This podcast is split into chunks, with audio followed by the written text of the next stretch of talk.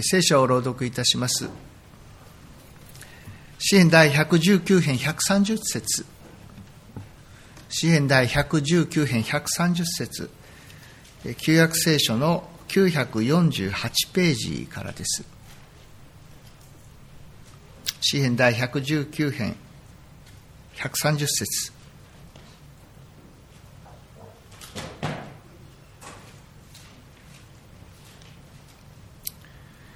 あなたの言葉が開かれると光が差し、無知な者にも悟りを与えます。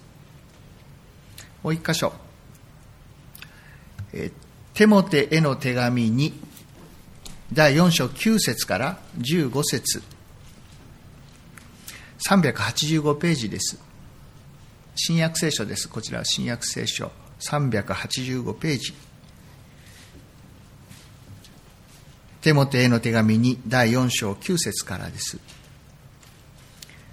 ぜひ急いで私のところに来てください。デマスはこの世を愛し、私を見捨ててテサロニケに行ってしまい、クレスケンスはガラテアに、テトスはダルマティアに行ったからです。ルカだけが私のところにいます。マルコを連れて一緒に来てください。彼は私の務めのために役に立つからです。私はティキコをエフェソへ使わしました。あなたが来るときには、トロアスのカルポのところに私が置いてきた街灯を持ってきてください。また書物。とりわけ、羊皮紙のものを持ってきてください。同細工師アレクサンドロは私にひどい仕打ちをしました。その仕業に応じて、主が彼に報いてくださることでしょう。あなたも彼には用心しなさい。私、彼は私たちの言葉に激しく逆らったからです。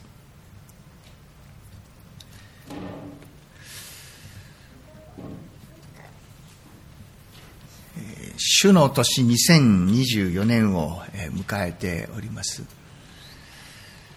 その年を導く言葉をここにかけてある言葉に決めました。今、皆さんと共に昭和した言葉と同じであります。あなたの言葉が開かれると光が差し、無知な者に悟りを与えますというそういう言葉です。特に思いを向けたいのが、開かれるとという言葉です。開かれると。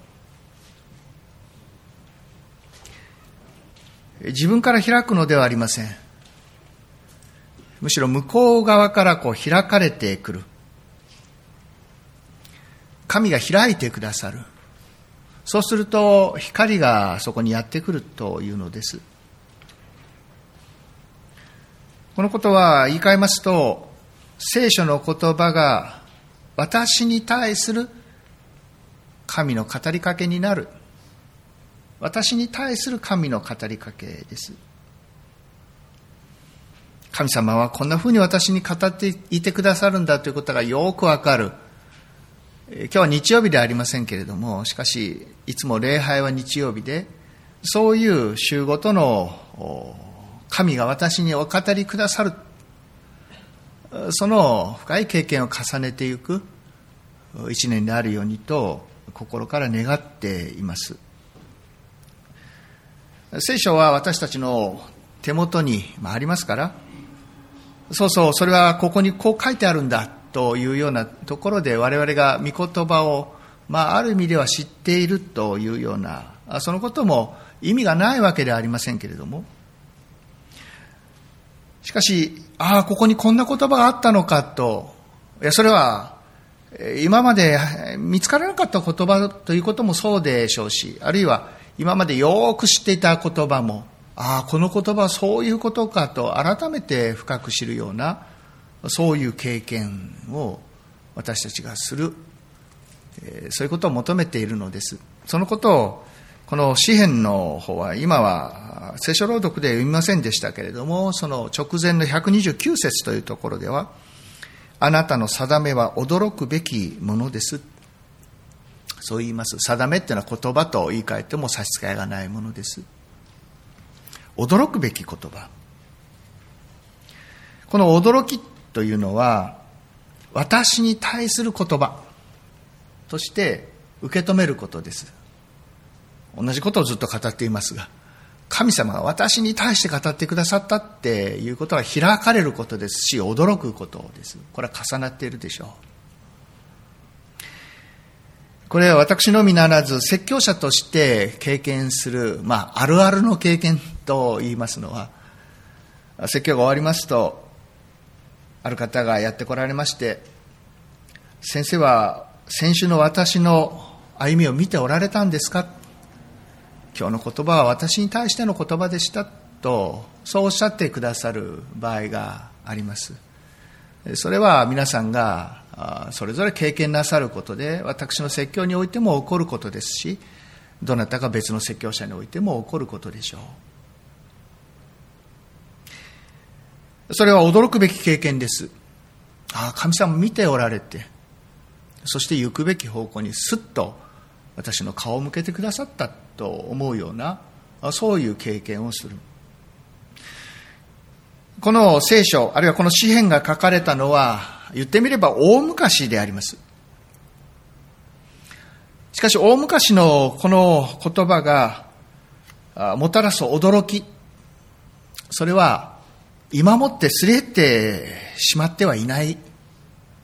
今も新しく驚きを巻き起こす言葉であるということです。この詩篇で言うとそれは光の経験だというのです。光が差し出るのだというのです。もうここに光なんかないと、そう思い込んでいる、そこに光が差す、思いがけない驚きの光の経験を言葉で我々はするというのです。こうした週ごとの御言葉の体験と言ったらいいでしょうか。そういうことのために、私は心からそうなるようにと願いつつ、祈りつつ何よりもそのために奉仕をしておりますそれは皆さん一人一人の状況に響く言葉を獲得したいというそういう願いです。もちろん皆さんの生活一つ一つを我々私が細かく知ってるわけではありません。しかしこの時代の中を生き同じ空気の中に生きているものとして皆さんがどういう心に生きていくかということは、まあ、ある意味では同時大臣としてわかるわけでしてそういう私たちの心にどういう言葉が響くか状況に寄り添う言葉っていうのは何かということを、まあ、常々考えます与えられた時間の中の決して少なくない時間を御言葉を聞くこの群れの先頭に立って、神様に問いかけながら神様さあ何を語りましょう。先立ってそのように御言葉を聞き取る務めを、担っております。この新年に改めて、感謝をしながらまたお願いをしたいと思っているのはよく皆さんが牧師のために祈ってくださっていることであります。と同時にこの一年も何よりもその働きのためにどうか牧師が神の言葉を聞き取ることができ神の言葉を語ることができるようにとそう祈ってほしいと思います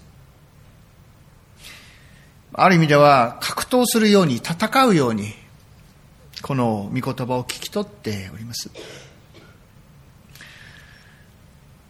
そのことはまあ少し私の事情をお話しするとそれは待つ経験です。言葉を待つ経験です。本当に何か事柄をうがつような重い言葉、あるいは意義のある言葉というものを獲得するためには、私たちは待つしかないんではないかと思うのです。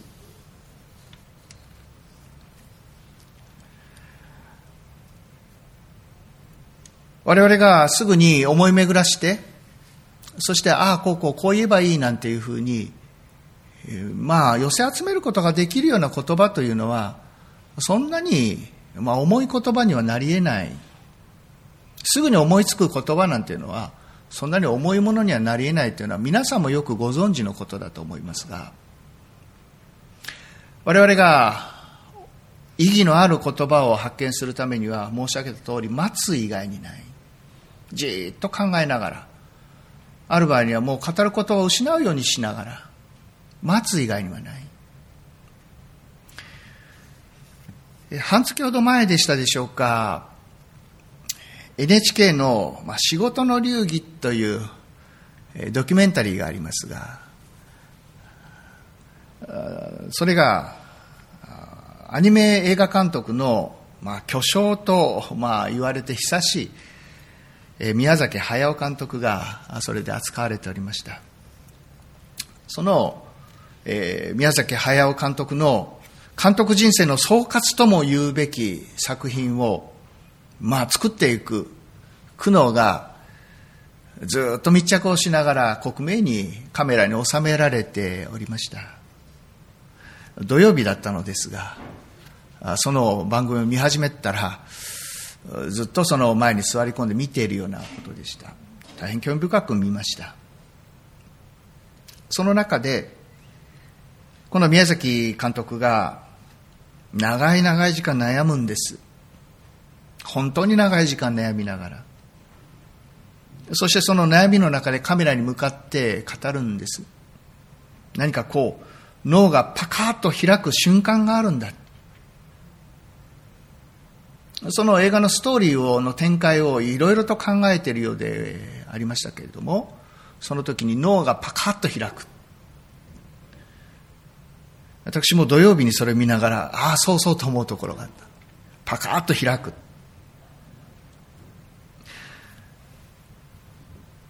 説教を作成する過程とやや似ているのです。もちろんいろんな素材はあるのです。例えば聖書は活字ですから、活字の言葉としての聖書は手元にありますし、あるいはその聖書の言葉について説明してくださいと言われれば、まあ、牧師を30年以上やっていますから、ある程度説明はできますし、いや、もっと詳しい説明というのならば、本棚には、それをもう嫌というほど詳しく説明する本はいくらでもあるのでして、それを調べて、改めて説明の言葉を語ることは作り上げることはそんなに難しいことではありません。でそれに対しましてな脳がパカッと開くという言葉に私は捉えられたというのは何かが開く瞬間を待っているんです。聖書の言葉を知りながらその解説もよくわきまえながらでもそういうことじゃないんですそういうことならばある時間をかければその分だけ文章はできてまいります。作業は進みます。しかしそういうわけにいかない。何かがパカッとやっぱり開く瞬間を待つんです。それと同時に宮崎監督とはどうも違うと思う点がやはりあるのです。それは脳がパカッと開くんではなくて、御言葉が開けるのです。つまり、自分で開くんじゃないんです。神様が向こう側から開いてくださる。それをじっと待っているんです。それはまるで天に向けて設けられた扉がこう開くのを待っているような、あそういう感覚と申し上げたらよいでしょうか。しかし困ったことに、その天に向けて設けられた扉には、通常ノブが扉というものには両方についているものですけれども、しかしその扉にはノブがこちら側にはついてないんです。そして天の側にだけノブがついているようなものです。そして向こう側から神様のご自由で、時に開いて、光をさっと差し込ませてくださる。それを待つわけでして、こういう場合に神様のご自由は困るっていうところがあるんです。何時何分に神様がやってきてくださる。説教は時間が迫ってくるのですから、土曜日の何時までには神様お願いしますなんて。そんな思いがすることは確かなんです。けれども、待ってるしかない。しかし、もう片方のことを言いますと、それで困り果てたことはないんです。不思議なことです。いつも扉を開けて、思いがけない時に光を与えてくださるんです。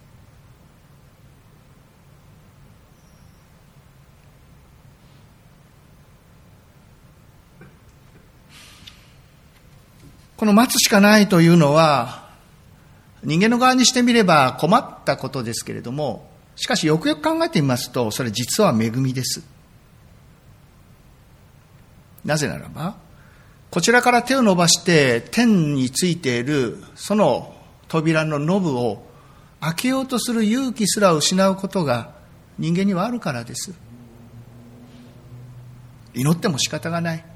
もう言葉なんかやってこないだろう。もう天の扉開けるのはやめた。こんなに潮が暗い。いくら開けたって十分な光はやってこないはずだなんて思い始めるんです。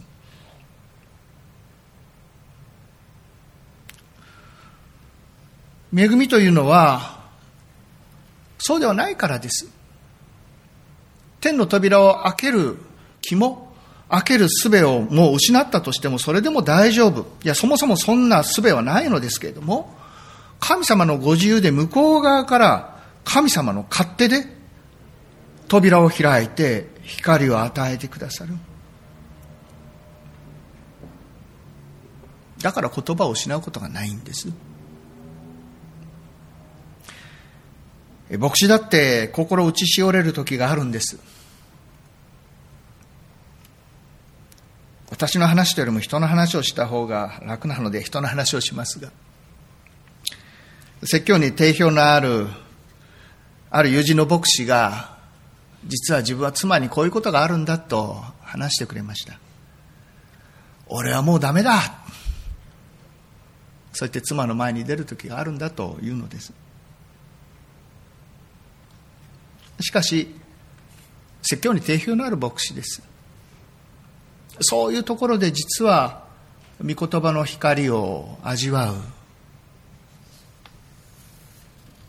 御言葉の光の強さ、それを味わう。いや、遠くまで、いや、深くまで届く光の強さ、それを味わ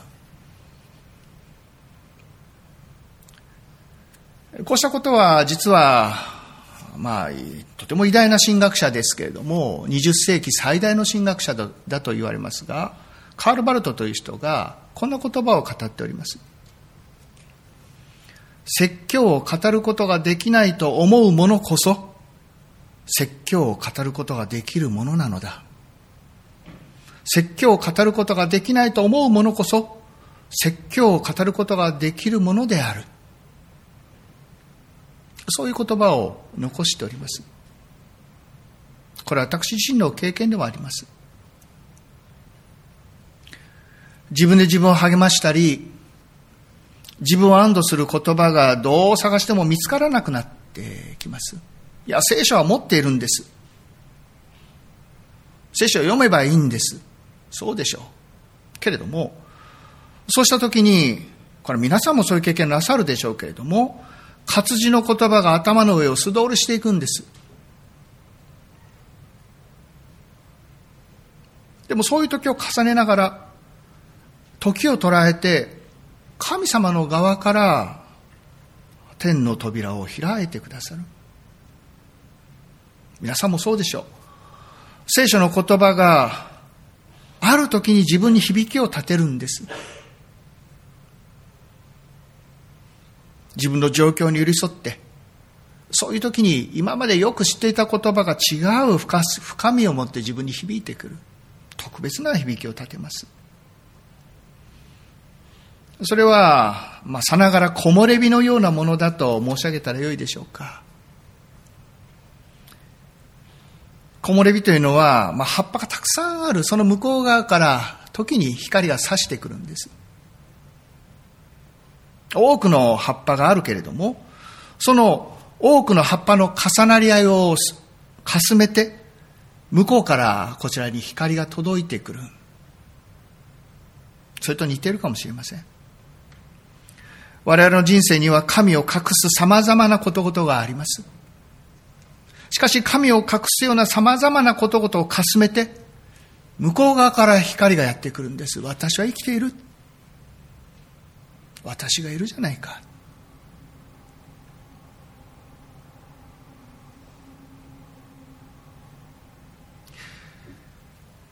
私たちが常々、まあ、心を冷たくしてどうも座り込むような気分になるときは、何よりも神を忘れているときです。聖書の言葉が頭の上を素通りするときには、どんなに聖書を握りしめていても、神を忘れているときです。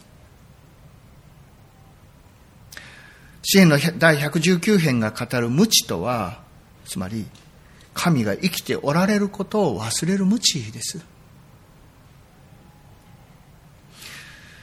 この無知という言葉は実は面白い言葉でして、いわゆる愚かさとはやや異なります。これは、まあ、シンプルな心、そう説明する場合があります。シンプルな心。単純な心。このことは本音と言い換えても差し支えないでしょう。本音。我々の本音はシンプルです。シンプルすぎるんです。ですから本音はしばしば感情に引き回され、本音はしばしば無知だし、本音はしばしば愚かです。聖書を抱えながらもその言葉が響かない。そういう時は何かっていうと、本音で神を失っているからです。本音のところで神を見失ってしまっている。私に対して神が生きてくださっているということが本音でわからなくなってしまう。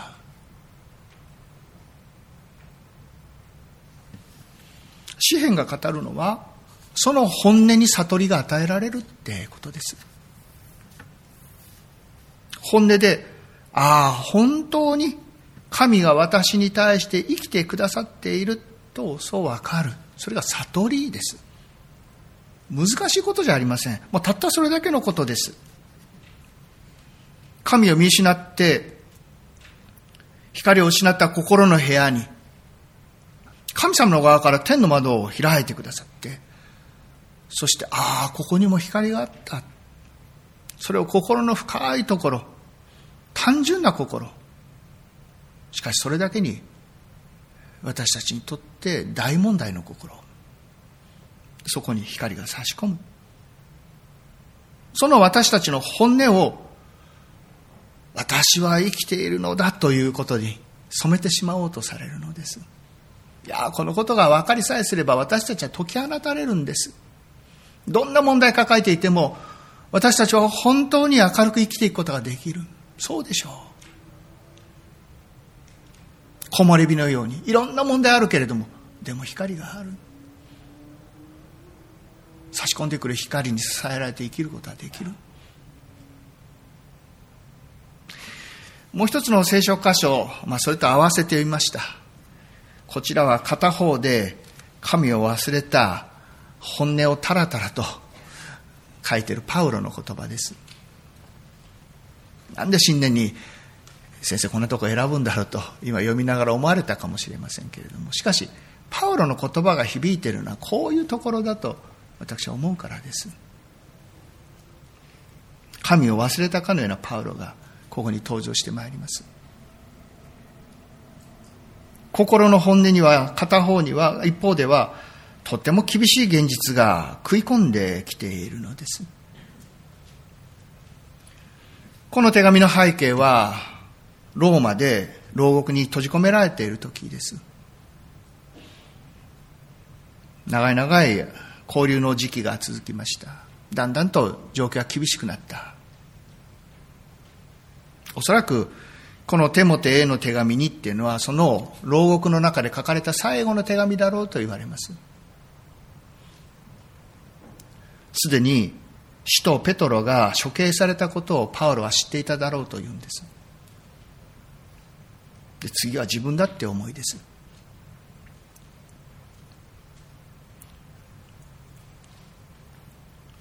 おまけに、教会の現実は厳しいのです。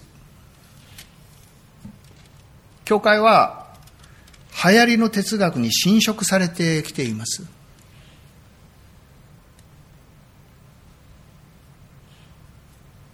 旧約聖書以来述べ伝えられているような信仰と、それとギリシャの哲学を融合させたような、パッと見に信仰のように見えるんだけれども、その根底においてキリストを失っている。イエス・キリストを失っている。そういう信仰が信仰として教会の中にずっと入り込んでくる、それにま食いつぶされそうになっているような教会の様子があるんです。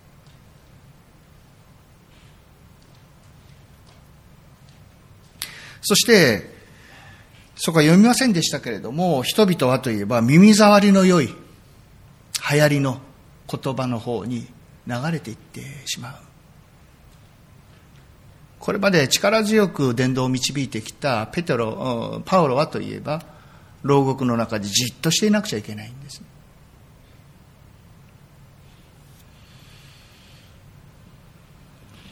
そうした中で、パウロはやっぱり穏やかならざる心を抱えているのです。それよくわかります。そこには心の寂しさもあります。読んだところは、まあ、あの人も言ってしまった、この人も言ってしまった。はっきり、私を見捨ててっていう言葉でも書かれている通りです。しかし、よく読んでみますと、状況を尋ねながら読んでみますと、パウロ先生、いくらなんでもそんな言い過ぎでしょ、焼けっぱちでしょと言いたくなるような言葉です。デマスはいいでしょ。世を愛したんですから。見捨てたって言ってもいいでしょ。でも、クレスケンスという人は、ガラテヤに何しに行ったかと、伝道に行ったんです。テトスはダルマティアに行った。何しに行ったか、伝道しに行ったんです。しかし、パウロはもうこのデマスとクレスケンスとテトスの、まあ、ある意味では見分けがつかなくなってしまって、それだけ辛かったんでしょう。誰も私のもとにいない。そんな言葉にまとめちゃうんです。私一人っきりじゃないかっていうのはルカだけだってんです。ルカだけが私のところにいる。手元が早く帰ってきてほしい。そんな言葉をを語っている、まあ、愚痴っぽいパウロの姿がここにあると言ってよいでしょう。しかし、今朝最初の言葉で言いましたように、こう言うんです。それは4章の2節のところに出てきますが、御言葉を述べ伝えなさい。時が良くても悪くてもそれを続けなさい。パウロはその本音の部分で感じる寂しさとか、問題の大きさに本当に打ちひしがれるような思いの中で、でも御言葉を聞き続けているんです。いや、御言葉そういうところで、独特の響きを立てたのでしょう。本当に照らさなくてはいけない心の闇を、ある意味ではギリギリのところで、パウロを照らし続けたのでしょう。その様子もここには見えておりまして、実は読んだ中に意味のある言葉は13節の時ですが、あなた、これテモテですけれども、あなたが来る時には、トロアスのカルポのところに私が置いてきた街灯を持ってきてください。まあ、冬になって寒くなってきたんでしょう。トロアスというのは、あの、エウティコっていう若者が、パウル先生の話があんまり長いので居眠りして、えー、落っこってしまって、そしてそこでパウロが祈って生き返らせたっていうそういうところであります。その教会。その教会に街灯を置いてきちゃった。だからあれを持ってきなさい手も手よでもう一つのことはまた書物とりわけ用皮紙のものを持ってきてください。この書物がどこに置いてあったのか、トラスに置いてあったのか、あるいは他だったのかよくわかりませんけど、手元には分かったのでしょう。ああ、あの本だ。とりわけ楊皮紙のものっていうのは、聖書の学者たちに言わせると、これは、聖書の写本の時の指定用紙だって言います。ちゃんと残っていくように、そのために用皮紙がいい。用皮紙に写本した。何を書いたかっていうと、その学者は言うんです。おそらくは詩篇やイザヤ書だろうと言います。詩篇やイザヤ書を持ってきてほしい。そうすると、このパウロの人生の最後の場面も見えてまいりまして、ルカはそこにいるんです。そしてテモテがそれを持ってくる。ルカは獄中に捕らえられておりませんでしたけれども、何度もその獄中に行ったのでしょう。そして差し入れられたその用皮紙の詩篇かイザヤ書かわかりませんけれども、それを開きながら御言葉を語り合ったのでしょう、ルカとパウロが。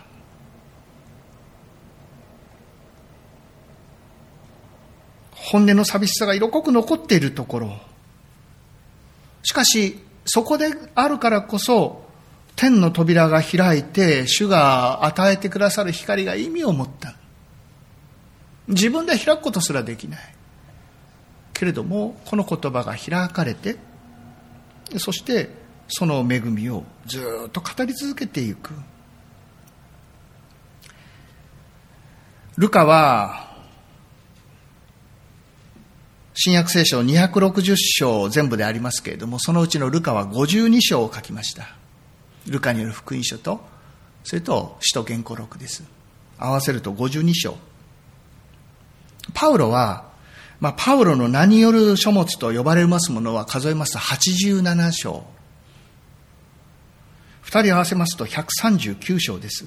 260章のうちの半分以上をこの二人が書いたんです。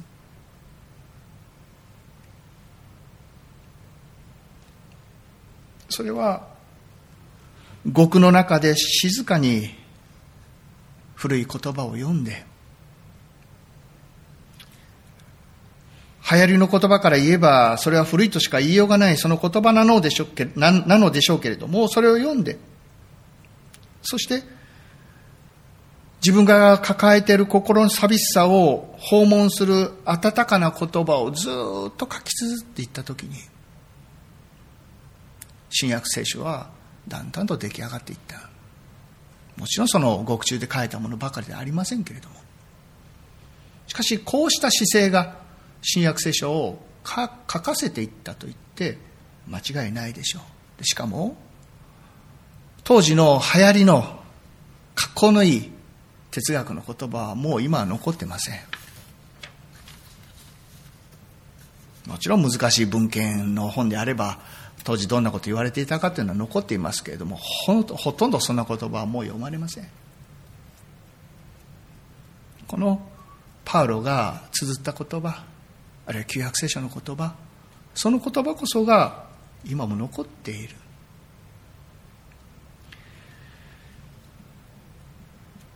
今こんな話をしながらある人は、ああ、こういうのに何か書いてあったなって 思い起こされたかもしれませんが、実は昨年の5月にコイノニアの関東言に書きました。それは聖書日課を書きながら、このテモテ書の終わりのパウロの言葉に私自身がとても励まされたからです。ああ、本当だと思った心に残ったんです。ですから、機会あるごとに、この言葉が何か響きを立てて私の中に登ってくるようになりました。コロナからの回復に今難重する教会であります。我々の教会もそうですしあるいは教団では来年度に向けてということをもう随分話しておりますけれども来年度に向けてみんなが念頭にあるのはさあどうやってコロナから回復していくか。状況はそんなに甘くないんです。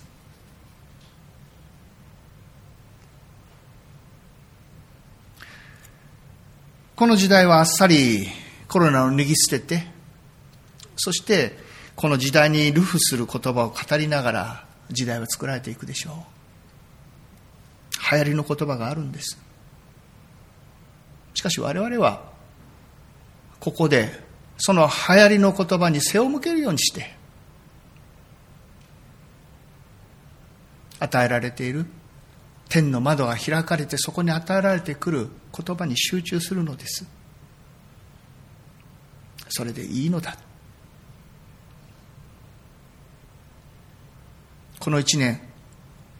その天の扉開かれて与えられる言葉に生かされたいと心からそう願うのです。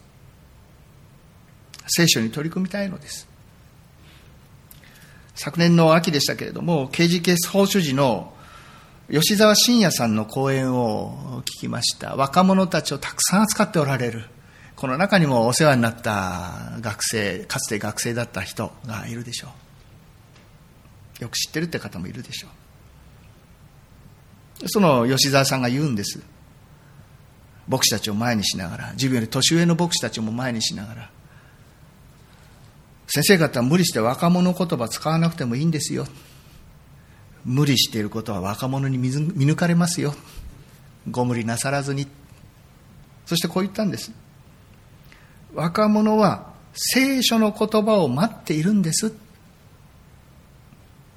多くの若者を扱いながらそうおっしゃった。その心に届くように届ければ先生方それで良いんです。そう言いました。本当にそうだと思う。光見つからないところで上から与えられる光を知りたいのです。向こう側からの光を待ちたいのです。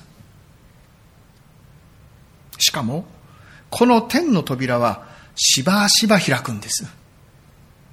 重い扉ではありません。神は軽やかにそれを開けて私たちに光を与えてくださる。この光の言葉に生かされたい。ともどもに言葉を求めて今祈りましょう。お祈りいたします。時代の闇に耐える言葉をいただいていますことを感謝をいたします。ここにとどまります。あなたがその扉をあなたの側から開けて私たちの心を一番よく知っています。あなたが最もふさわしい時に最もふさわしい言葉を携えて私たちを訪ね続けてください。言葉で私たちを生かしてください。心深く支えられて解き放たれてこの時代の中を生きることが許されますように。主の皆によって祈ります。アーメン。